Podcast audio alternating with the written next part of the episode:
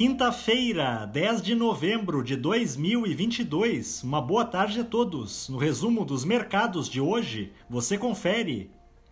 O Ibovespa terminou o dia em baixa de 3,37% aos 109.748 pontos, dando continuidade ao movimento observado ontem, em meio ao aumento das preocupações com o cenário fiscal brasileiro.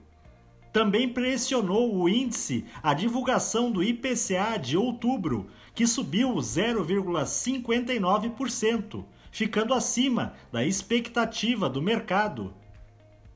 Na ponta negativa, os papéis da Vibra, em baixa de 6,68%, foram impactados pela informação de que a empresa foi condenada pelo CAD a pagar multa de 63 milhões de reais por supostamente criar barreiras à entrada de concorrentes no aeroporto de Guarulhos. As ações ordinárias da Eletrobras, com queda de 7,02%, recuaram após a companhia reportar prejuízo líquido de 88 mil reais no terceiro trimestre de 2022.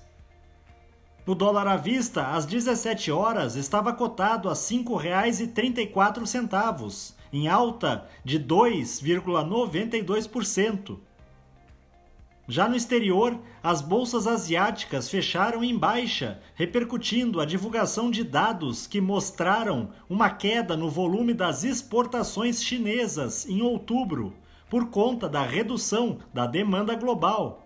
No Japão, o índice Nikkei teve baixa de 0,98%. Na China, o índice Xangai Composto caiu 0,39%. Os mercados na Europa encerraram em alta na esteira da declaração do presidente do Conselho Supervisor do Banco Central Europeu de que as instituições financeiras da região estão em uma posição forte o índice Eurostock 600 teve ganho de 2,75%. As bolsas americanas terminaram em alta em sua melhor sessão em dois anos, depois que o índice de preços ao consumidor dos Estados Unidos cresceu em ritmo menor do que o esperado em outubro. O Dow Jones subiu 3,70%.